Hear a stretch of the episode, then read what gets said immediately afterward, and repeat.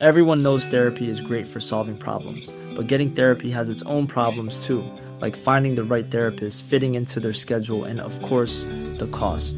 Well, BetterHelp can solve those problems. It's totally online and built around your schedule. It's surprisingly affordable too. Connect with a credentialed therapist by phone, video, or online chat, all from the comfort of your home. Visit betterhelp.com to learn more and save 10% on your first month. That's BetterHelp, H E L P. There's never been a faster or easier way to start your weight loss journey than with PlushCare.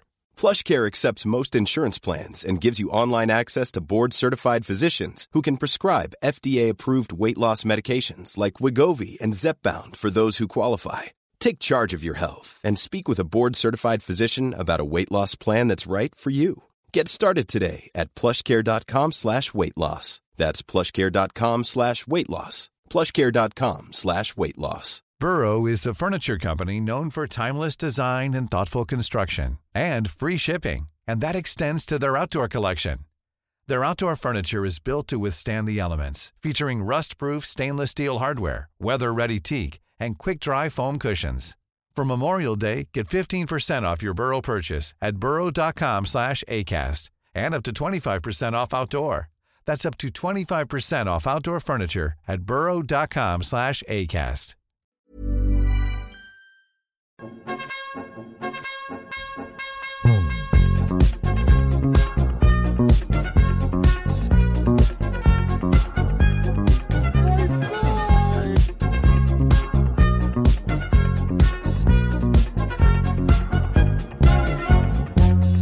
Tjena mugglare! Hallå, hallå, välkommen till Harrypodden! Wap, wap, wap. Wap, wap, wap. Happy är tillbaka på svensk mark, men tyvärr sitter hon inte, eller halvligger, i soffan i Rex Studios för att eh, det så kallade livspusslet gick inte ihop. Nej, Så att vi sitter här på varsitt, varsin sida om gröna linjen. Anta, sit, sitter du i din soffa eller sitter du vid ditt bord? Har, du har ingen soffa? jag skulle precis säga det. Det är gulligt att du tror att jag har en soffa. Nej, just det. Jag sitter vid köksbordet faktiskt just nu. Mm, jag sitter vid vardagsrumsbordet i soffan eh, och ja, ser, hör dig över internet. Exakt, exakt. Och du sa ju precis att jag är i Sverige. Ja, Jag måste säga en sak om det. kör. Jag var nära på att inte bli insläppt i Sverige. Varför inte? Hade du glömt? Har du varit i Thailand så länge att du har blivit thailändsk medborgare? alltså det var så sjukt. För då ska man komma ihåg, då har jag mitt pass och jag har rest från Arlanda till Doha, från Doha till Thailand och sen till Thailand, från Thailand till Doha och så kommer jag då från Doha till Arlanda och så går man igenom säkerhetskontrollen. Standard. Och där står jag, osminkad, kort hår, brun och vacker. Ah, du såg inte ut som ditt pass. Nej men alltså vilken upp... För hon, hon, alltså jag vet inte om det är så de ska agera eller om hon var sur för hon såg jättesur ut, det var en ung tjej. Dålig dag. Ja men typ, för hon lägger ner passet på en sån här grej, stirrar på skärmen och sen bara hon rör inte en enda ansiktsmuskel utan hon bara stirrar på mig. Gud vad obehagligt. Ja, och jag stirrar tillbaka och så börjar jag så tänka men om jag stirrar för länge på henne kommer hon tro att jag har övat att inte bryta ögonkontakten. Ångesthjärnan bara kickade igång som mina helvete. Så då kollar jag på hennes kollega som står och jobbar med några andra och sen tillbaka på henne. Alltså jag står där i alltså två minuter i tystnad och när man vet att så här, jag ska inte skratta. Då börjar man ju skratta. Ja, och som tur var gjorde jag inte det. Eh, och eh, jag visste inte vad jag skulle säga liksom. För jag kände så här, eh, hon får ju sköta sitt jobb Ja, liksom. Så jag bara står där och hon bara, och sen efter ett tag så började hon prata med mig. Jag vet inte om jag borde ha sagt någonting, men hon bara, "Eh, är du, är du sminkad på den här bilden? Eller så sa hon, du är inte sminkad nu eller? Något utav dem. Och jag bara, eh, nej. Och då ska man komma ihåg, jag är inte en sån som sminkar mig till passbilden, utan jag hade fixat mina ögonbryn lite, lite och haft på lite mascara. Jag hade ingen concealer, ingen contouring, alltså, jag hade inte, alltså mitt ansikte ser likadant ut. Och, eh, bara, och då började hon så här, ja ah, hur, eh, hur sminkar du dina ögonbryn då? gud Och jag bara, hur fan ska jag förklara det? vilket förhör. Ja, och jag bara, nej men alltså jag drar, fyller väl i lite här under och mest där uppe så att jag får upp ögonbrynen lite. Hon bara, mm, för det här ser ju inte riktigt ut som du. Gud, jag hade fått panik. Nej men jag hade panik. För jag bara, aha, men då var jag ju fortfarande Thailand-sjuk så jag bara, åh nej jag måste åka tillbaka till Thailand. Oh no, oh no. Gud. Men till slut släppte hon igenom mig och då kände jag så här, när hon ändå hade stirrat så där jävla länge på mig och var så jävla tveksam om det var jag, kunde hon inte bara tagit in mig på förhör så hade det känts lite mer ordentligt. För tänk om det inte hade varit jag. Eller hur? Men alltså det, det är ju den största skräcken för alla, att fingrarna i stjärten.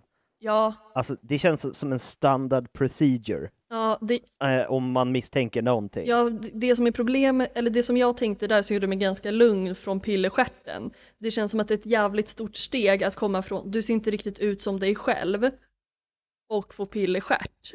För då, jag tänker att det första de gör är väl att kolla så här, alla mina andra så här, ja, men körkortet, betalkort, alltså kolla igenom min mobil eller vad fan det kan vara. Innan, alltså hade det kommit pillerstjärt så tidigt då tycker jag att man är ganska pilsk. Ja, men det kan ju också vara, alltså nu, nu, nu kvalificerat killgissar jag här, att eh, om de var så här, okej, det här är någon som har varit i Thailand och ska smuggla dro- droger i sin stjärt. Eh, såklart har de ju hittat någon som är ganska lik en, för att ifall de blir tagna så finns det inga bevis på att det är den personen.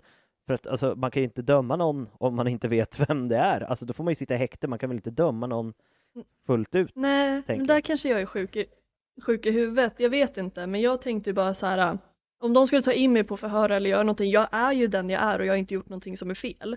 Så jag, alltså i det långa loppet, tänk att de går igenom allt det jag har och kör upp ett finger i stjärten på mig och där någonstans komma fram till, när man är som djupaste solarplexus och bara, nej men det här var ingenting. Nej, Då har de kört upp ett finger i onödan. Ja, men jag tror inte man får någon kompensation. Som jag vet att det gick rykten när man var ung att ifall man blev gripen för snatteri när man inte hade snattat så kunde man få skadestånd. Mm. Då kommer jag ihåg att jag och mina kompisar brukade alltid gå in på typ olika Åhléns och se väldigt misstänkta ut. Bara hoppas att vi skulle bli gripna och sen så bara ursäkta, vad gör ni? Och sen bli intagen in och, och muddrad och allting och sen så bara nej, vi hade inte gjort någonting så skulle vi få skadestånd. Vi blev aldrig tagna i och för sig så att vi var, vi var för dåliga på att se kriminella ut kanske. Så man kan väl säga så här. Än så länge är jag, ser jag mer kriminell ut än vad du gör, för jag var nära pillerstjärt. Ja, du vann den ändå. Jag vann den, det kan man inte tro när man ser oss. Jag ser så gullig Nej. ut. Och jag ser ju livsfarlig ut. ja, nej det gör du inte, du ser också jättemysig ut. Ja, Men, eh, Men- det var i alla fall en upplevelse som jag ville berätta om. det kan jag förstå. Och Mm. med, med det så vill jag eh, göra en liten rättelse. Mhm. Eller ja, rättelse och rättelse. Vi, vi hade ett fantastiskt fan som heter eh, Maja is Batman på Instagram som kommenterade att, för jag klagade ju lite på att varför tar Harry, i förra avsnittet, varför tar Harry en klubba när han är i osynlighetsmanteln? Ja. Men hon sa, jag tror att det är att den fastnar på osynlighetsmanteln för att den är ju slickad på och klibbig. Ah. Och det makar mycket mera sens. Harry är inte så dum ändå. Att han skulle ta en klubba och låta den sväva genom Hogsmeade. Ja, gud, det är ju kul att, att vi verkligen inte har tänkt på det. Alltså jag Nej, det var, det var en jättebra förklaring. ja, så det, det är en sån där, vi bestämmer att det är så nu-grej tycker jag. Ja, jag tyckte det var jättebra. Jag hade aldrig tänkt på det. Nej, men det tycker jag, att, jag tycker det, att det är så. Ja, tack så jättemycket Batman. Den var riktigt bra. You're a wizard, Harry. I'm a what? A wub wizard.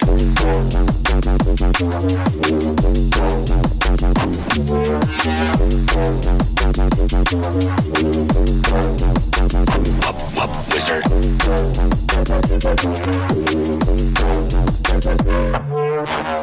Vad ska vi prata om idag? Det har vi ju sagt jättemånga gånger, men det är ingen hemlighet. Nej, men alltså vi är inne på tre nu och eh, där Ja. är ju Marauders en väldigt stor del utav det hela och i det så ingår ju också James Potter och Lily Evans slash Potter.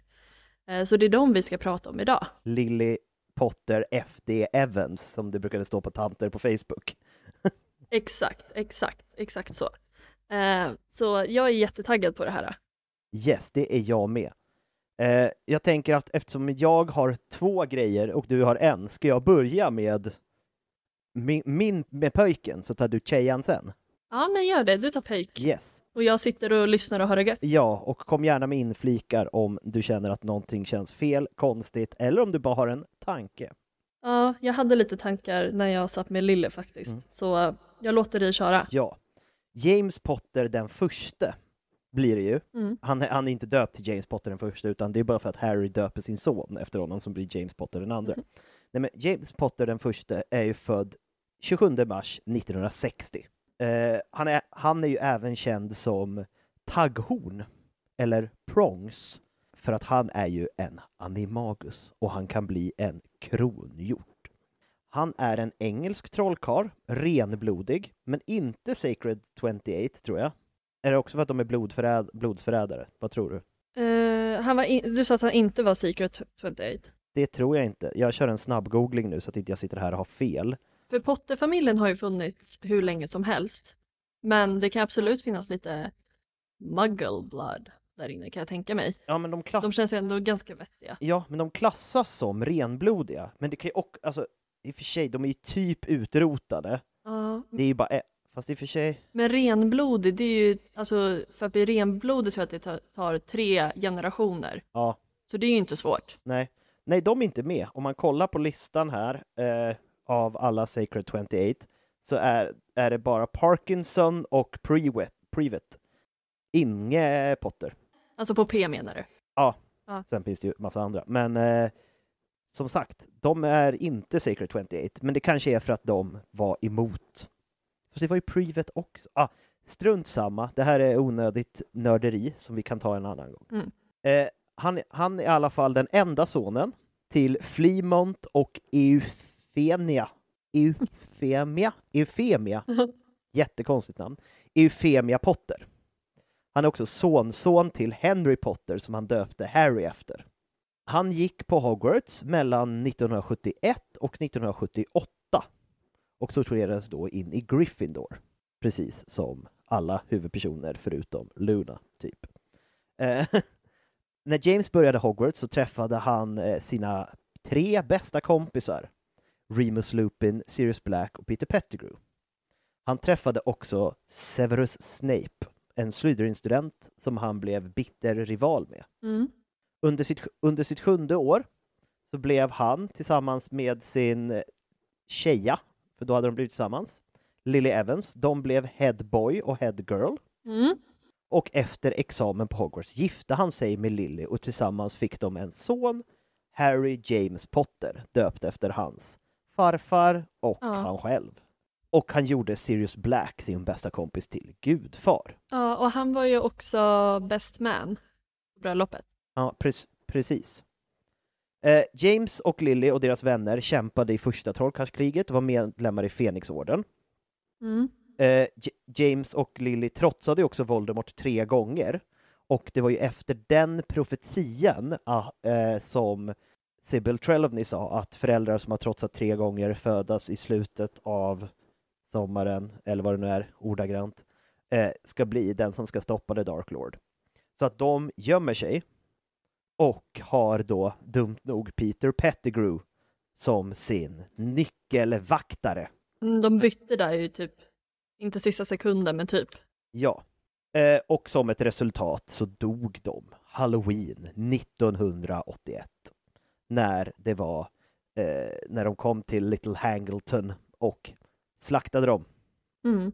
Slakta, förlåt. Slakta, ja. Men lite, om man ska gå in på detalj.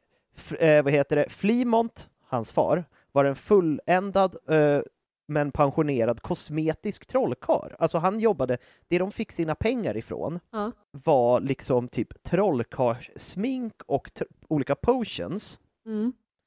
Och det de är mest kända för är The Sleek Easy Hair Potion. Det känns som liksom någon så här magisk, eh, inte bli av med håret-grej som, de, som den familjen hade uppfunnit. Så det är där deras eh, eh, rikedom kommer ifrån. Mhm. Så de är liksom så här, äh, istället för Lancome så är det bara Potters. Exakt. Och eh, det är så att efter, eh, Harrys föräldrar, eftersom han är en, eller vet, James föräldrar, eftersom han var ensam barn Och det verkar som att han var född väldigt sent, står det här. Jag har Google Translate-översatt eh, en text, så att lite, jag får gissa mig fram vad det faktiskt stod från början. Men han växte upp eh, ganska bortskämt. Han, eh, de var rika, han var ensam barn. Och då, han fick lite det han pekade på. Mm. Kanske därför han var lite av ett as. Man har ju träffat sådana, ens, jag är själv ensambarn, men jag är ett fattigt ensambarn, vi blir inte lika jobbiga. eh, men han och hans gäng marodörerna drog ju runt och wreck havoc på Hogwarts. Ja, men man, Men han var... En... Ja, fortsätt. nej men jag tänker en rolig koppling, det är ju alltså James Potter och Draco Malfoy. Ja, de är lite samma Mm, på något sätt. tycker ändå det. Eh, men, precis, men även om han var väldigt mycket av ett busfrö och en bråkstake så var han också väldigt smart. Han var ju också, som många har fel, han var ju inte sökare i quidditch, även om eh, Chris Columbus tycker det och sätter in det i första filmen. Han var ju faktiskt jagare, han ville vara sökare, men han var inte tillräckligt bra på just det. Jaha, ja. De gjorde massa bus. Eh, en gång så använde de en trollformen, Engortius Scullus, på en elev som fick huvudet att växa till dubbla storleken. De fick dub- eh, både han och eh, Sirius som gjorde det här tillsammans fick dubbel eh, kvarsittning. Jag vet inte vad det innebär, men det är väl dubbelt så lång kvarsittning. ja. Och sen när det kom ut, eller när de började förstå att deras bästa kompis Remus var eh, varulv, Men bara en fråga, vet du när de fick reda på det? Hur gamla de var? För det kommer inte jag ihåg. Nej, jag har inte det i huvudet. Det står an... I- s- andra året. Så de var 12. Det är jätteunga. Men det tog lång tid. För de kom på det andra året, står det här. Mm. Och, så de, och de tillbringade, det tog tre år för dem att bli animagisar. Så de kämpade ju i tre år, allihopa. Men James och Sirius var ju båda ganska bra och de hjälpte Peter väldigt mycket, för han var inte så bra. Så de eh, tillbringade liksom andra, tredje, fjärde och fem, äh, andra, tredje och fjärde, det blir tre år. Och på, under femte året så lyckas de bli animagusar och han blir då en hjort. Därför smeknamnet. Och de skapade också marodörskartan, för när de var Eftersom de spenderade sin tid med Remus när han var varulv och i början så spenderade de ju bara den i spökande stugan. Men sen när de insåg att de var starka nog att lite ha koll på honom när han var varulv så började de ge sig ut ur spökade stugan och liksom utforska Hogwarts och Hogwarts marker. Och det var därför de kunde göra marodörskartan. För att de hade, för att de hade tid att smyga runt så mycket och ta reda på alla hemliga gångar. Jag, jag får bara en bild av att de så här, äh, trots att Peter Pettigrew inte är liksom jättesmart, eller vad man ska säga, att det ändå, eftersom han, jag tänker eftersom han var en råtta, att han väldigt mycket lätt kan smyga omkring typ och hitta typ, ja men som, eh, som den ingången bakom den här statyn, eller vad det nu är, Ja. som Harry använder mycket, att det är han som hittar den när han kryper omkring, eller vad han nu gör. Alltså, Det tror jag också. Eh, men han var ju, men eh, utöver att han gjorde det så sprang han ju runt och var ganska arrogant. Eh, han hade en tendens att, för att mästra folk så brukade han kasta trollformler på folk i korridorerna, som det där när han fördubblade någons huvud. Och eh, han gjorde massa sånt skit, så han hamnade väldigt ofta i på kvarsittning, han fick väldigt mycket skit av lärare och de retade ju också Snape väldigt, väldigt mycket. Come on, Mooney. Go Snape! Sir. Nice one. Right. Wants to see me take off Snivelly's trousers? lite för att eh, ren, ren mobbing och också för att Snape var kär i Lily och det var också James. Och i början var ju inte Lily kär i James överhuvudtaget. Hon tyckte att han var rätt jobbig. mm. Och, det, och de, det var ju en gång, de jävlades ju med, eh, eh, med Snape hela tiden. Men det var en gång när de var nära på att ta död på honom Jaha. det var ju på grund av, på grund av Sirius. Sirius, för eh, Snape ville ju jävlas med dem och han märkte att de försvann ju smög ut på nätterna så han ville sätta dit dem. Och då skvallrade Sirius och sa att om du vill veta vad vi gör, kom till, eh, gå under det piskande pilträdet och kom till spökande stugan den här tiden. Och det var när Remus var varulv. Alltså det är så sjukt beteende. Alltså, vad? Det är så sjukt beteende av Sirius. Men James tyckte att nu går vi för långt, så han stoppade det här. Mm. Och det resulterade i att, ja, han räddar hans liv, men det var också typ lite hans fel, även om inte han var, alltså det var hans gäng. Sen, ja, det var inte hans fel, men Nej, ändå. ja men det känns som att de har en ganska dålig kultur i det här, alltså främst då Sirius och James liksom. De har ju inte en bra manlig kultur. Nej, det är väldigt så här macho, mobbing, eh, stämning liksom. Det är hockeykille-stämning. Ja, och man fattar liksom så här med Pettigrew varför han hänger på, för han, alltså, han blir ju lite alltså, dumkär i de här människorna. Bara, Åh, mina kompisar. Men alltså, det är kul, eller så här, jag tycker att det är svårt, alltså Remus låter det här bara fortgå på något sätt. Det är så jag ser honom, att han kan tycka att det är jättekul, men det känns som att han är lite för smart tror, för att tycka att sånt är okej. ja, men jag tror liksom om man ska gå in lite på marodörernas dynamik, att det är liksom, det är James och Sirius som är ledande i allt stök och dumheter. Peter Mm. hänger med, för han är bara glad att han får vara med. Ja, Men, Re- men Remus är också lite så eftersom han har varit så rädd att ingen ska vilja vara med honom för att han är varulv. Så att jag Mm. tror att han också ser lite mellan fingrarna just av det faktum att liksom så här, de här fanns för mig. Varför ska jag ja, vara, inte backa dem? ja, men då känns det också lite små toxic på så vis typ. Tycker jag. Men alltså, Ja. de är ju underbara att läsa om. Men jag säger bara, Gud ja. det är inte så sunt. Nej, men också Snape, Snape tillbaka. Han var ju, han började ju bara intressera sig för eh, the dark arts och det gillade inte James överhuvudtaget. Så liksom den här mobbingen eh, höll ju på fram och tillbaka hela tiden. Men eh, han spenderade ju utöver sin tid med att jävlas med Snape och spela quidditch, så spenderade han väldigt mycket tid med att jaga Lily Evans. Mm. Han, eh, det var ju Snapes barndomskärlek, men eh, det sket han fullständigt i. Han kanske till och med gillade det lite eftersom han hatade Snape.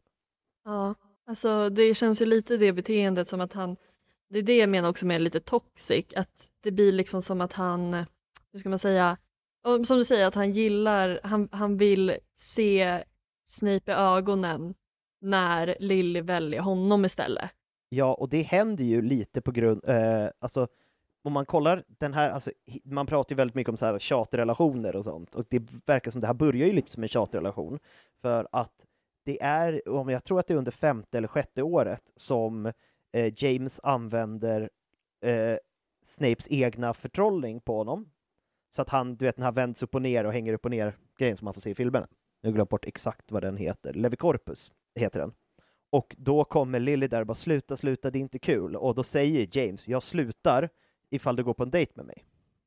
Och då säger hon okej, okej jag går på en dejt med dig om du släpper ner honom. Och då blir Snape så sårad för hon gör det, så det är då han säger din smutsiga lilla, eller din smutsiga lilla smutskalle. Mm. Ja, gud, alltså det är så osunt. Men, då, och sen, men sen ändrar sig eh, Lily och säger att hon hellre skulle gå, hon skulle, inte, hon skulle hellre gå på en dejt med The Giant Squid än någon av dem. Mm. Och, och det är liksom där James och Lillys liksom gamla vad heter det, vänskap förtvinar.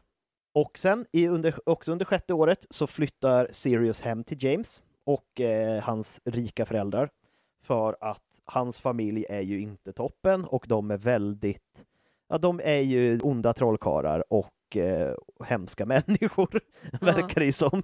Alltså Så- jag, han- jag står ju inte bakom Sirius beslut eftersom han bodde med Timothy Chalamet. Eller hur? Men det är där de tvistade lärde. Eh, hans bror var ju också ett, han blev ju snäll sen, men eh, han var väl inte snäll, han var ju en dödsätare. Ja, alltså, även om det var till Timothy Chalamet så var han ju fortfarande en dödsätare. Man flyttar hem till dem och blir liksom en inofficiell eh, del av familjen. Och sen, eh, när de går ut skolan, så gifter de sig. Mm. Båda James föräldrar är med på bröllopet. Eh, Remus och Peter Pettigrew var också där och eh, Sirius var ju best man. Mm. Men det var annars, eh, Petunia blev bjuden, men hon kom inte. Nej, ja, jag har lite om Petunia här också när jag pratar om Lille sen. Och som sagt, sen, började, sen bröt ju kriget ut och de stred ju. Mm. Eh, vad heter det, men också en liten fun fact, innan, innan eller om det var under kriget, ja, 77, var han och Sirius inblandade i en motorcykeljakt med två mugglarpolisen. Poliser. Som, de tyckte bara det var kul, Ja. Men eh, sen blev det lite allvarligare, för sen kom det tre dödsätare och började attackera dem. och de använde magi för att kasta polisbilen mot angriparna. Mm. Det, det är lite shady. Men i alla fall, de trotsade ju Voldemort tre gånger. Den första gången var när han försökte re rekrytera James. För att James eh, var ju en väldigt mäktig trollkarl och, eh, efter, och under den här tiden, det känns som att rekryteringen var mycket starkare under första Wizarding War. Att han liksom, alla som var bra ville ju eh, Voldemort ha på sin sida. Och jag tror han försökte rekrytera dem till och med två gånger. Tredje gången de eh, trotsade har jag inte hittat. Men i alla fall. Och någon gång 79-80, precis i samband med att Lily blir gravid, så dör James föräldrar i Dragonpox, som jag inte riktigt vet vad det är för sjukdom. Och då ärvde han också förmögenheten, så att han behövde inte jobba eh, när Lilly var gravid, eller resten av tiden. Han använde också sin rikedom för att hjälpa, antagligen muta folk att anställa Remus, för att folk ville inte anställa honom för att han var varulv. Men som sagt, hösten 79 blir Lily Evans, då Potter, gravid under tiden de gömde sig efter de hade fått reda på att Lord Voldemort skulle döda dem och deras barn. Albus Dumbledore fick, fick ju reda på det och hjälpte till att gömma dem. Och vad heter det, Lily fick också reda på att det var Snape som hade berättat om profetian till Voldemort, men också sen tillbaka till eh, Dumbledore, som fick reda på det i slutet, att det var Snape som hade liksom blivit dubbelagent. Men sen under 1981 så, så lever de under The Fidelius Charm i Little Hangleton. Nej, Godric's Hollow är det. Nu har jag sagt fel hela tiden. De bodde i Godric's Hollow. Jag ber om ursäkt, Precis. alla fans där ute som har suttit och varit arg på mig när jag sagt fel. ja, för om du sa det, jag plockade inte upp det då. Det var nu jag reagerade på det. Mm. Men grejen var att de böt, de böt ju i sista minuten för att göra en dubbelbluff. Eh, för att James ville an använda Sirius som hemlig väktare, även om Dumbledore själv hade sagt att han ville ha the position, att han ville göra det. Eh, men Sirius hade en plan att han skulle övertyga, han övertygade Lily och James att använda Peter Pettigrew och att Sirius skulle vara som ett lockbete, att han skulle, att alla, alla skulle, alla trodde ju att det var han. Att han skulle dra runt I would rather die. Och han var lite redo att kanske typ göra det.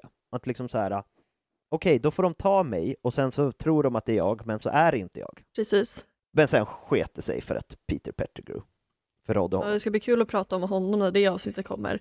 Ja. Och alltså jag har jättemycket mer, men jag tänker att för att det här avsnittet inte ska sticka iväg i tusen år så kan vi väl avsluta med att han dör.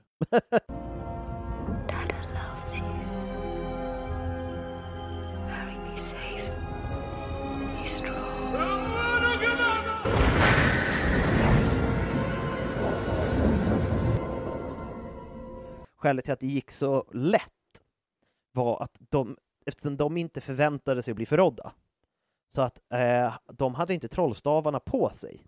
De hade liksom kastat dem på soffan och liksom tog det lugnt. Så att han hann inte fram till sin trollstav innan han blev dödad och inte, och då sprang ju eh, vet Lily, hon tog inte heller sin trollstav, för hon hade fullt upp med att ta Harry. Så ingen av dem hade sin trollstav Alltså det är så sig. dumt. Alltså vi har pratat om det med Harry tidigare, liksom hur man kan, han är i och för sig ett barn också, Ja. men liksom hur kan man inte vara väl förberedd om någonting känns lite fishy? Verkligen. Nej, det är så, så dumt. Det är så dumt. Mm. Men ska vi gå över på Lily lite och så kan vi återkomma om vi har utrymme för övriga punkter. Yes, vi har ju lite övrigt, men det tar vi när du är klar med Lily Evans. Ja, för lite av det som du har sagt kommer jag ju också säga, fast då springer jag förbi det. Ja, Och då ska vi prata om Lille Evans, även känd som Lille Potter efter att hon gift sig. Lily föds den 30 januari 1960 i Cockworth, England, eller Cookworth, England, med sina mugglarföräldrar. Eh, Jag har inte hittat namnet på dem och sin äldre syster Petunia, så de lever tillsammans. Och en liten bit från där de bor så bor också Severus Snape. Och det är när Lille är nio år gammal som hon springer på Snape som förklarar varför hon kan göra märkliga ting. För innan dess så har det varit lite, lite tecken på att hon faktiskt är en häxa men Snape är den första som kan förklara det här för henne. Hon är nio så hon har inte fått något brev eller haft någon kontakt alls med med vad det är som försiggår. Nej. Och eh, Petunia bland annat tycker inte om Snape eh, och slår ner på Snape för att han bor i det fattiga området för Snape har det inte lika bra ställt som familjen Evans. Eh, men exakt hur bra ställt familjen Evans har det är lite svårt att säga. Eh, och viktigt att poängtera det är att Petunia och Lily var egentligen väldigt nära A lot can happen in the next three years. Like a chatbot may be your new best friend. But what won't change? Needing health insurance. United Healthcare Tri Term Medical Plans are available for these changing times. Underwritten by Golden Rule Insurance Company, they offer budget friendly, flexible coverage for people who are in between jobs or missed open enrollment. The plans last nearly three years in some states, with access to a nationwide network of doctors and hospitals. So, for whatever tomorrow brings, United Healthcare Tri Term Medical Plans may be for you. Learn more at uh1.com. Everyone knows therapy is great for solving problems, but getting therapy has its own problems too, like finding the right therapist, fitting into their schedule, and of course, the cost. Well, BetterHelp can solve those problems. It's totally online and built around your schedule. It's surprisingly affordable too. Connect with a credentialed therapist by phone, video, or online chat, all from the comfort of your home. Visit betterhelp.com to learn more and save 10% on your first month. That's BetterHelp, H E L P. de var väldigt tajta. Men den här alltså, trolldomskonsten och Snape skapade liksom problem och luckor i deras relation. Både att Lily kunde göra saker som Petunia inte kunde, men också då att Snape fick en viktig roll för Lily och Petunia såg ju ner på honom, var han kom ifrån och vad han kunde göra. Och Petunia blir ju svartsjuk när Lily väl ska få komma till Hogwarts. Så hon skriver ju sitt eget brev till professor Dumbledore- som, och, och ber om att få börja på skolan, men det får hon ju inte. Nej. Och det är ju inte saken bättre. Eh, så, så är det med det och där börjar ju deras relation att bli sämre. Men som tur var så har ju den mugglarfödda Lily Evans en vän och det är ju Snape. Så hon blir ganska trygg i Harry Potter-världen, eller vad man ska säga. Ja. Eh, och hon köper sin, eh, sin eh, trollstav hos Ollivander precis som alla andra för att han är king. Eller hur? Det är det han Och- gör. ja, det, det är hans jobb, skärpning. Och hennes eh, trollstav är gjord av Willow Tree och är 10 en, eh, en fjärdedels inch lång. Och är väldigt swishy enligt Ollivander. Och är jättebra för charms. Ooh. Så lite sån info hittar jag också. La, la, la. Och så kommer ju hon till Hogwarts, hon känner ju inte någon förutom Snape och Snape hamnar i Slytherin och hon hamnar i Gryffindor. Men de lyckas förbli vänner i alla fall under de här åren. Liksom. Hon är jättebra på potions och eh, imponerar starkt på professor Snigelhorn som diggar henne och låter henne vara med i The Slug Club. Och sen så får man ju också veta, Slughorn berättar ju sen för Harry att någon gång, jag tror att det är när hon går i femman, det kan också varit tidigare och senare, men det är bara vad jag höftar fram nu, så får ju, ger ju hon också honom en blomma, en lilly, som är i en skål med vatten och sen så sjunker den och blir en fisk. Gulligt. Jättegulligt, visar ändå någonting om det här med att hennes trollstav också är bra på charms, liksom, av olika slag. Så hon är, hon är också en väldigt stark häxa liksom. Hon kan mycket. Och hon står ju upp för Snape medan, eh, som du har sagt, medan han blir mobbad av eh, The Marauders. Men deras vänskap blir ju mer och mer liksom komplicerad för Snape börjar, börjar ju också umgås med folk i Slytherin-hemmet som är blivande dödsätare och är för dödsätare och eh, emot mugglarfödda. Och bägaren rinner som sagt över när hon blir kallad för Mudblood, helt enkelt. Eh, och Snape ber om förlåtelse och då börjar Lille fråga liksom, ah, men ska du verkligen bli dödsätare? Är det verkligen det här du står för? Och där någonstans så bryts deras relationer lite. Där börjar den verkligen hamna på hal is, eller vad man ska säga. Och jag tycker relationen mellan Snape, eller förlåt, mellan James och Lille är intressant just för att hon blir ju tjatad till att gå ut på dejt med honom kan man ju säga. Ja. Och det som händer med James i sju, alltså år sju, det är att han börjar mogna. Ja. Men mobbar fortfarande typ Snape och lite sånt. Så där någonstans, det blir ju lite så här, han är fortfarande inte bra men han är bättre än vad han var förut typ. Och det blir lite så här, vad ska man säga, eh, jag skulle inte säga att de två är enemies to lovers men de är ju ganska nära där. Alltså för han har ju psykiskt misshandlat hennes första nära kompis Ja. I flera år. Så det blir ju ändå liksom, ty- vi, vi ska prata mer om deras matchning Ja. sen. Men eh, ja, det är ju intressant. Och som du sa så blir de båda headboy och headgirl vilket visar väldigt mycket på att de är pålitliga individer och jag tänker främst Lille är ju det, tänker jag. Och 1977, jag tror att det här är typ under deras Christmas break, deras sista år, om inte jag är helt fel, så har ju Petunia också dejt, börjat dejta en man som heter Vernon, Oh, som vi alla vet vem det är. fantastiska Så de Vernon. går ut på middag. ja, han som vi alla älskar. Så de går ut på middag och det här funkar ju inte alls bra. Här var jag lite förvirrad exakt vad det var som hände. Men basically så börjar Vernon prata om någon jävla bil eller någonting och typ jag tror att James makes fun of him, alltså det blir dålig stämning på något sätt. Så att Petunia och Vernon går från den här middagen. Nej. Ja, och Lily sitter och gråter för hon är ju ändå en snäll och godhjärtad person, vilket man ser i hela hennes ark. Alltså hon har ju haft en bra relation med Petunia, liksom. men Petunia avundas ju henne på något sätt och det är samma sak med, med Snape. Hon vill ju vara kompis med Snape och liksom allt det där. Men det är, när an- alltså det är andra som gör henne ledsen och besviken. Ja, Det är ju inte hon som gör någonting egentligen. Och James lovar att be om förlåtelse och det är samma sak där, det är James. Det är alltid James, det är inte Lily liksom som förstör någonting.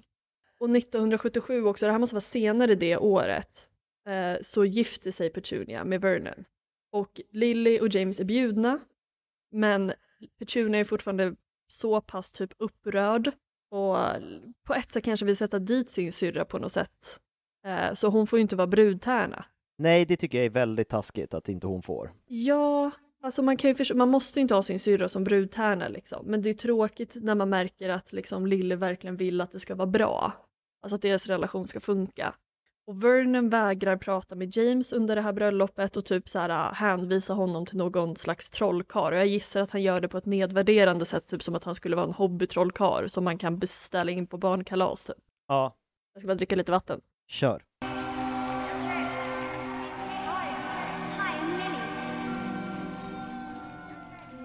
Och precis som du sa så gifter de sig någonstans mellan sommaren 1978 och hösten 1979 och Vernon och Petunia vägrar komma på bröllopet. De tappar kontakt. Det är också så jävla taskigt, men jag kan, de är ju ledsna, och, eller de är inte ledsna, de är ju bara hatar troll, trollisar. Ja, precis, precis. Och här hoppar jag lite just eftersom du har tagit lite grejer. De eh, lever ju på James pengar så de kan vara heltid i orden. De går emot Voldemort tre gånger. Hösten 1979 så blir hon gravid. Eh, och det är ju Snape då, då som överhör profetian och berättar för Voldemort. Men det är när Voldemort börjar tro att det är Lillys barn, det är då han liksom blir dubbelagent för Lillys skull. Och det framkommer ju mycket i både böckerna och filmerna faktiskt. Ja. för, för er filmtittare så märks det ju att det är ganska tydligt att, att eh, Snape går över till andra sidan. Det är ju väldigt, alltså för oss fattar vi det, men jag förstår inte att han inte fattar det. Alltså Voldemort. Ja men det är alltså Voldemort är, tänker jag, är så uppe med sig själv. Jag tänker att han är så pass narcissistisk att han, han blir ju mer, hur ska man säga, nojig när det börjar gå dåligt för honom, absolut. Men jag tror att han är så pass narcissistisk och eh, jag tror att också att Snape är en så pass bra dubbelagent att han tänker inte på det. Han tänker att det är självklart att folk vill följa honom. Alltså han blir lite blind av sig själv. Jag förstår. Men det är ändå starkt att eh, han liksom att han lyckas, men det är också för att han kan okkluminering och legilimering tror jag, att han kan lyckas liksom överlista Voldemort. Ja men precis. Och jag tycker att det är väldigt häftigt att han, att han går in så himla hårt. Det säger väldigt mycket om hans relation till Lilja. Han hade ju inte gjort det för vem som helst annars. Men det är också sjukt att det krävs en brud med pattar för att man ska bli god. Ja, alltså det är det. Han, alltså, det pratar man ju eller det brukar jag alltid skälla på så här, Snape apologies. så Enda anledningen till att han blir en dubbelagent, det är bara för att den tjejen han är kär i riskerar. Skulle, skulle det ha blivit som att det kunde ha blivit Neville, hade det blivit Alice Longbottom hade ju Snape fortfarande varit en dödsätare.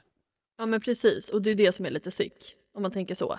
Men hur som haver, eh, och när Harry föds den 31 juli, vad blir juli, för juni kom vi först, Ja.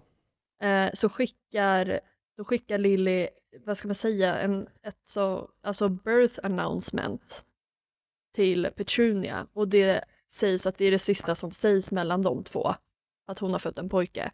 Ja, Men till julen där så skickar Petunia en vas till dem. Men annars så har de typ inte mer kontakt. nej, och det är ändå en ganska slapp present känner jag. Ja, det känns ju alltså i så fall borde man väl ha köpt någonting som är barnrelaterat för att visa åh vad kul att du har fått barn, inte en jävla vas som ungen kan ha sönder, tänker jag. Nej, Men sen som det som vi var inne på så kommer ju dagen där Voldemort, eller kvällen, när Voldemort hittar Potters gömställe och det måste ha varit fruktansvärt just den stunden när James säger ja, spring ni, ta Harry, jag håller tillbaka honom och vet att man inte har typ tid att ta farväl om det går åt helvete. Utan att det blir så här, ah, hon måste springa på en gång och hon Voldemort försöker övertala Lily att stiga åt sidan, att han typ tack vare, eller hur ska man säga tack vare, men via Snape har lovat att inte döda Lily ja, Och jag gissar då att anledningen att Lily skulle få leva skulle i så fall vara om hon blev dödsätare. Alltså att han har nog lurt up his sleeve. Ja, exakt. Men hon lyckas ju få över någon slags kärleksformel eller hur jag nu ska uttrycka mig på Harry, liksom att hennes kärlek är det som lyckas skapa nästan som en sköld på Harry så att han inte kan bli dödad, vilket är typ den starkaste sortens magi som förekommer egentligen när man tänker efter. Att döda någon är ju skitlätt i grund och botten, men att lyckas någon hålla, hålla någon annan vid liv är ju någonting helt annat. verkligen. Så Snape är ju jätteviktig för storyn, men han kommer ju få ett eget avsnitt egentligen. Men det är ju viktigt att nämna att hade det inte varit för Snape hade kanske saker sett ännu mer annorlunda ut. Ja, nej men verkligen. Alltså, oavsett hur mycket jag ogillar Snape så är det ju mycket på grund av honom som saker går åt ett eller annat håll. Ja, och sen så... His historien rör sig framåt via Snape. Ja men precis. Sen så mycket. suger det ju liksom att han var, han var ond. Jag, lekt, jag har en grej jag ska ta upp innan jag ko- kommer in på de här frågorna men jag ställer gärna tanken nu. Ja. För det första, vad hade hänt med James om han var i Slytherin och vad hade hänt med, eh, vad blir det, vad hade hänt med, med Snape om han hade varit i Gryffindor till exempel? Alltså vad hade hänt om han aldrig hade blivit dödsätare? Eller umgåtts med sådana personer? Och vad hade hänt med James om han var i Slytherin? Jag säger inte att James hade blivit ond. Det tror jag. Du tror det? Ja, eller nej, jag tror att han hade blivit, alltså det hade varit Draco Malfoy Ja, precis. rakt igenom. Han hade blivit indragen i det lite och sen tagit sig ur. Ja, Jag tror att han hade varit med, han, jag tror att han kanske hade blivit dödsätare under första kriget. Och sen om det hade blivit liksom ett second, second Wizarding War, då hade han insett bara nej, det kanske inte var så bra. Voldemort kanske inte har rätt. ja, Jag kanske backar nu. ja för det, alltså hela den dynamiken blir ju liksom intressant då. Tänk om han hade varit ett Slytherin men ändå blivit kompis med Sirius. Ja, Hade Sirius då blivit ond, för han har ju sådana tendenser hemifrån, men han är ju emot det. Men han är också väldigt färgad av James till exempel.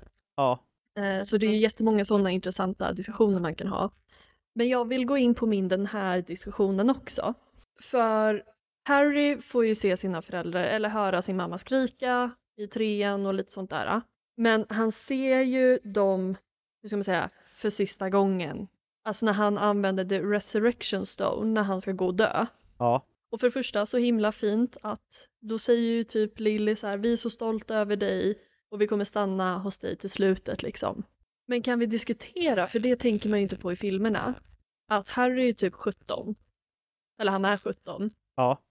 Alltså han står ju och pratar med två personer som är typ jämngamla med honom. Ja, de dör ju när de är 21.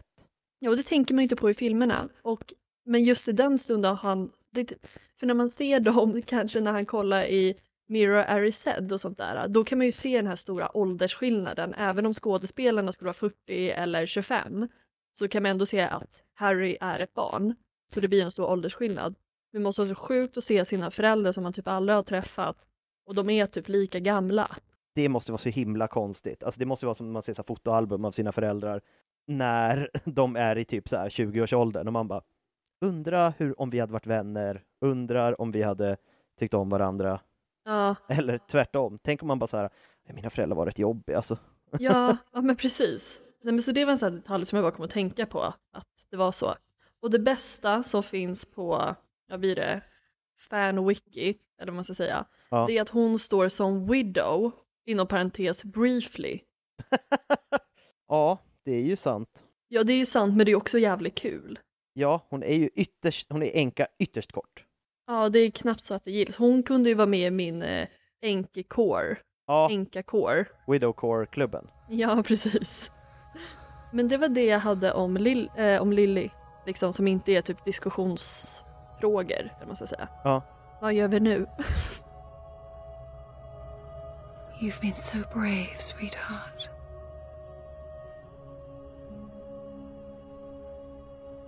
Why are you here? All of you. We never left. Vad gör vi nu? Jag har ju Crookshanks-teorin att gå in på. Ja, vi gör det och så kan vi ta övrig diskussion och andra fanfrågor. Yes. Nej, men för att det är som sagt Crookshanks-teorin som du nämnde, som jag har försökt forska lite i. Det finns ju lite, ytterst lite bevis för den här. Och när jag sökte på den här, det som är kul, det är att det är en relativt ny teori jämfört med de flesta så här Harry Potter-teorier som kom i samband med böckerna. Den här har ändå kommit de senaste åren. Så Ja, det är ändå lite roligt. Men i alla fall, fanteorin går ut på att Crookshanks hamnade på The Magical Menagerie eftersom dess ursprungliga ägare var James och Lily. Eh, för att Hermione går ju dit för att hon ska köpa en uggla. Hon har fått lite extra cash och vill köpa en uggla. Men hon hittar då den här katten, eller rättare sagt den här katten hoppar ner på Ron direkt. Ja. Och eh, hon fattar tycke för den fast den är ful. Det är väl typ hela grejen. Men de bevis som finns för teorin är egentligen två stycken. Eller ja, två och ett halvt. Det första är att den här eh, gillar inte alls Peter Pettigrew. Den försöker attackera Pettigrew hela, hela tiden. mm. Eh, och också att den gillar vad heter det, Sirius Black, men också känner igen Sirius Black i sin animagusform. exakt. Den andra är att eh, Harry hittar ett brev som Lily har skrivit där hon nämner att hon har, eller att de har en katt. Mm. Och Harry börjar då tänka, undra vad som hände med katten när mina föräldrar dog. Undra om den sprang iväg eller smet liksom. Ja, och det känns väl också jättekonstigt att Voldemort skulle döda katten också. Ja. Ja, liksom varför skulle han döda katten? Det känns ju bara konstigt. Mm. Och sen eh, hittade jag också lite att det ryk- ryktas om att eh, katten, eller ryktas det, katten är halvt, det är bara hälften en katt, hälften är en, en Nisel Mm. som är ett magiskt väsen som är, ser ut som katter men är eh, mycket smartare. Och det går ju också in på hela teorin, det är därför den kan känna igen Peter Pettigrew och Sirius Black och den kan också känna, de, de är också bra på att upptänka misstänkta och opolitliga människor.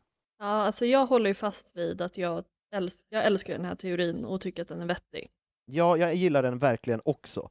För, det make, för att annars är det så här, varför egentligen är eh, Crookshanks på Peter Pettigrew så himla mycket? Varför, vad, eller liksom, vad är grejen? Ja, speciellt när man tänker på den här, alltså man kan ju alltid så skylla på det här katt och råtta-spelet. Ja, Men steget innan katt och råtta, det är hund-katt. ja, så varför skulle katt, om, om, det, alltså, om man följer den, varför skulle katten vara så lugn med hunden och varför skulle hunden vara så lugn med katten men katten och råttan är inte lugna? nej men precis. Och varför, så här, och Sirius, fast det är så här, skulle, för då är det en sak som ta, talar emot teorin, är att så här, skulle inte Sirius nämna det? Eh, att liksom så här, åh, den här katten var din mamma och pappas. Men det är också så här, det är en katt och det har gått jättemånga år.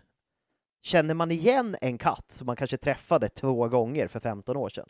Det är ju det som är, det är, det som är frågan. Och också typ, det är som att se en bondkatt Ja, och bara det här är Findus, min gamla katt. Alltså, nej.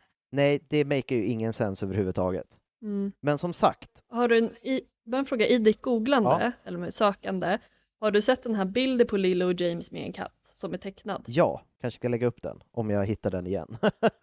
Ja men den är ganska lätt att hitta tror jag, jag har hittat den flera gånger. Mm. Men eh, har du, du hade, men du frågade också om vad som skulle hända med Snape om han hamnade i Gryffindor. Vi diskuterade aldrig det, kom jag på. Jag svarade bara vad som hade hänt med James. Ja men det är ju för att alltså jag, alltså det blir väl lite retoriska frågor nästan. För jag tänker väl att det hade skett, exakt, precis som du sa, raka motsatsen. Han hade blivit en god person. Ja, Men han kommer ju från ganska dåliga hemmaförhållanden. Det känns lite som att, jag vet inte, hans rage är ganska stor. ja, Alltså jag vet inte. men jag tänker att han skulle kanske bli lite som typ Neville, kanske. Ja, verkligen. Så jag tror att jag var ganska fin med att vi inte diskuterade bara för att jag är så jävla fast vid min egen åsikt. Men då, då, då skiter vi i det. Om inte du har någonting att tillägga eller vill säga emot. Nej, jag håller nog, håller nog med dig rakt igenom. Jag har ju en fråga. Kör. Är Lily och James ett bra par? Jag har varit inne på lite. Alltså, nej, jag tycker inte det. Alltså, de är inte bra för varandra. Mm. Alltså jag tänker lite typ att jag tycker Lily kan få bättre. Ja, Jag tycker att så här, för min andra fråga var hur hade Lily och Snape varit som par? Och jag säger inte att Snape hade varit en bra pojkvän, men jag tror att han hade varit betydligt snä- alltså lugnare och snällare och kanske varit mer det hon behövde. ja, Alltså om man tänker bort att han blir dödsätare och kallar henne dumma saker och blir lite halvt en incel typ. ja, Men som person, utöver allt skit som sker runt omkring honom. nej men verkligen. Att han hade ju blivit typ Neville slash Harry under så här, där Harry är arg och brooding. Mm.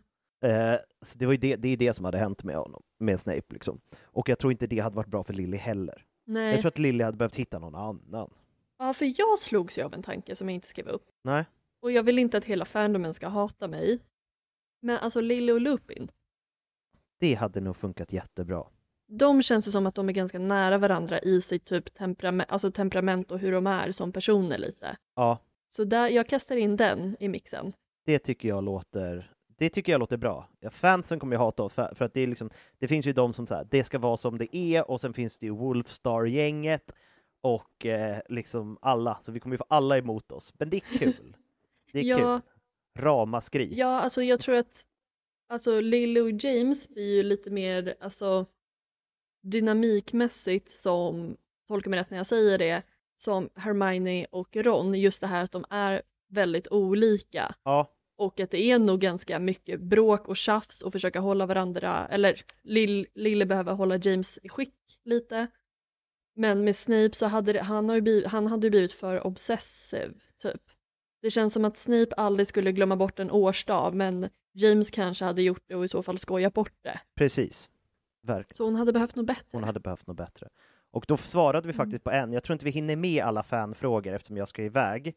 Men Mm. en viss- en fanfråga var faktiskt, var det kärlek vid första ögonkastet eller var det mera som eh, Hermione och Ron med Lily och James? Och då har vi svarat på den frågan nu, att det var ju mer att de liksom hittade till varandra, kanske med lite tvång in. Eh, att det var inte kärlek vid första ögonkastet. Nästan raka, eller kanske för James, men inte för Lily. Ja men precis. Verkligen. Och det är inte min favorittrope alltså. Jag föredrar ju Anna, andra tropes liksom än den här. Ja, och jag tänker vi kan ta två frågor till innan vi avslutar, för de tar inte så lång tid att svara på. Mm. Den ena är, vad är ert favoritchip i Mm. Harry Potter? Börjar du? Mig och Fred. Nej jag skojar bara. Eh, gud vad svårt. Jag har ju sagt det förut men jag lite halvt gillar ju Harry och, eh, och Hermione tillsammans. Ja, Eh, Jag tror att de hade blivit ett riktigt power couple men jag förstår varför de inte är tillsammans och varför det blev som det blev. Gud, den här är så otroligt svår. Jag önskade ju alltid när jag var liten att Hagrid och, vad heter hon? Madame Maxim. Single malt, ja exakt, single malt whisky. Alltså jag, för jag vill ju det för, för, för Hagrid att han ska hitta någon. Ja, har du någon att säga däremellan? Jag måste nästan tänka. Alltså jag gillar ju Neville och Luna. Det gillar jag, att de får varandra. Mm. Ja, ett tag. Ja, men det, det är också det jag gillar med dem, att det är liksom ett kort chip, eller vad man ska säga. Mm. Ja, jag försöker tänka, det finns ju många så här fanships. Jag gillar ju Dean och Seamus också väldigt mycket. Alltså den Ja, chippen. Jag tror att det jag gillar minst är ju typ när man börjar blanda ihop typ, ofta är det Hermione, men typ som vi har pratat om innan med typ Draco eller Snape och sånt där.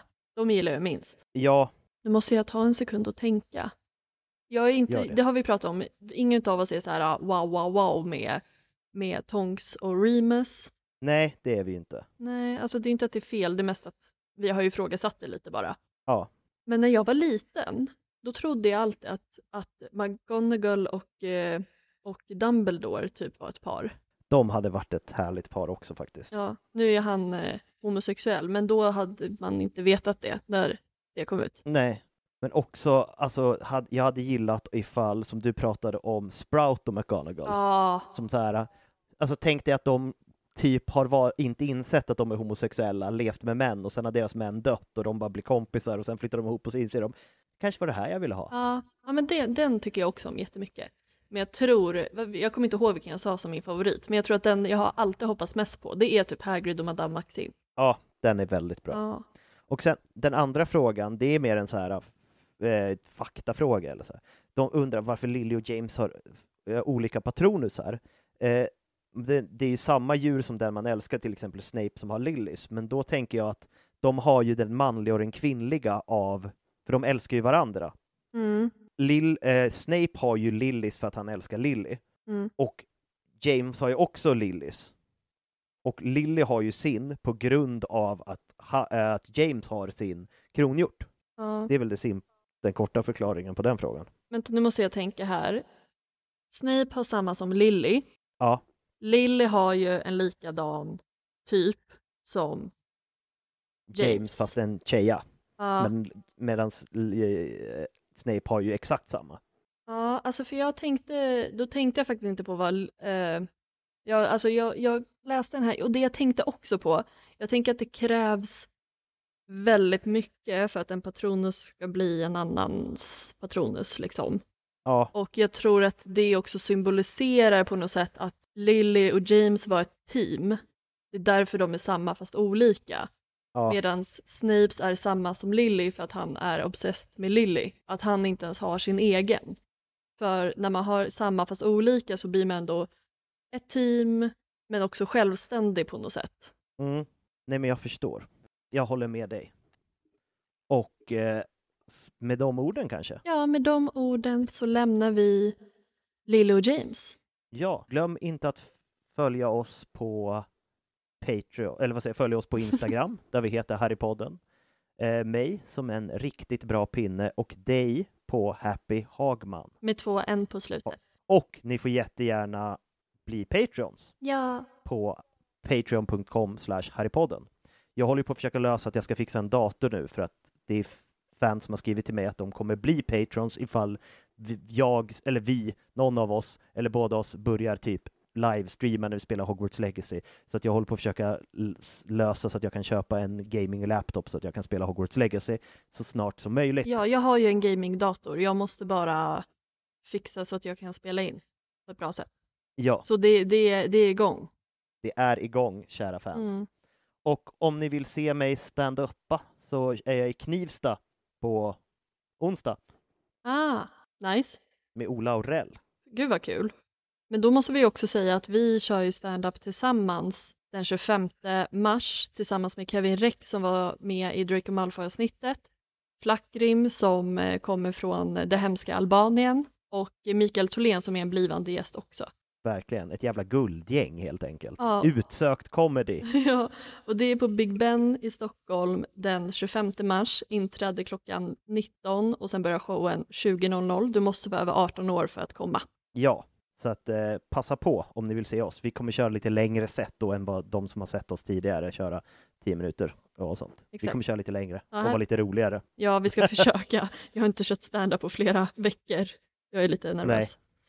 Men det kommer bli jättebra. Köra på biggan. Ja, jag ska dit ikväll, men det är fullt så jag ska bara gå och kolla tänkte jag innan jag träffar min kompis. Men eh, du kanske får en spot för jag skulle köra ikväll men jag hoppade av för jag var dubbelbokad. Ja, ja jag ska kolla det. Han skrev till mig nu Kolla, och sa att det antagligen var fullt. Ja, då kanske han hann kolla med någon annan. Men eh, med de orden, för nu måste jag nästan springa. Ja, men, men, så, men spring du och med de Mm. orden så är vi här i podden och vi älskar er. Puss och hej! puss och hej!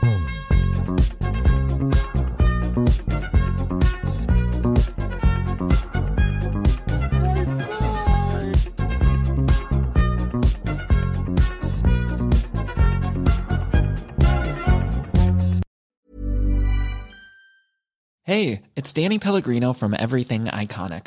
Ready to upgrade your style game without blowing your budget? Check out Quince. They've got all the good stuff shirts and polos, activewear, and fine leather goods, all at 50 to 80% less than other high end brands.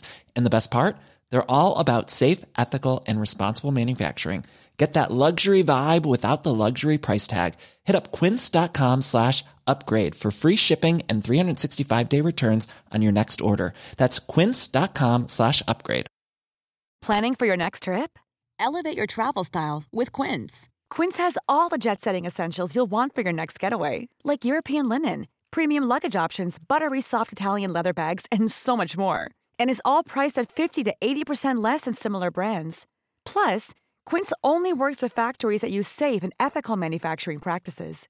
Pack your bags with high-quality essentials you'll be wearing for vacations to come with Quince. Go to quince.com slash pack for free shipping and 365-day returns.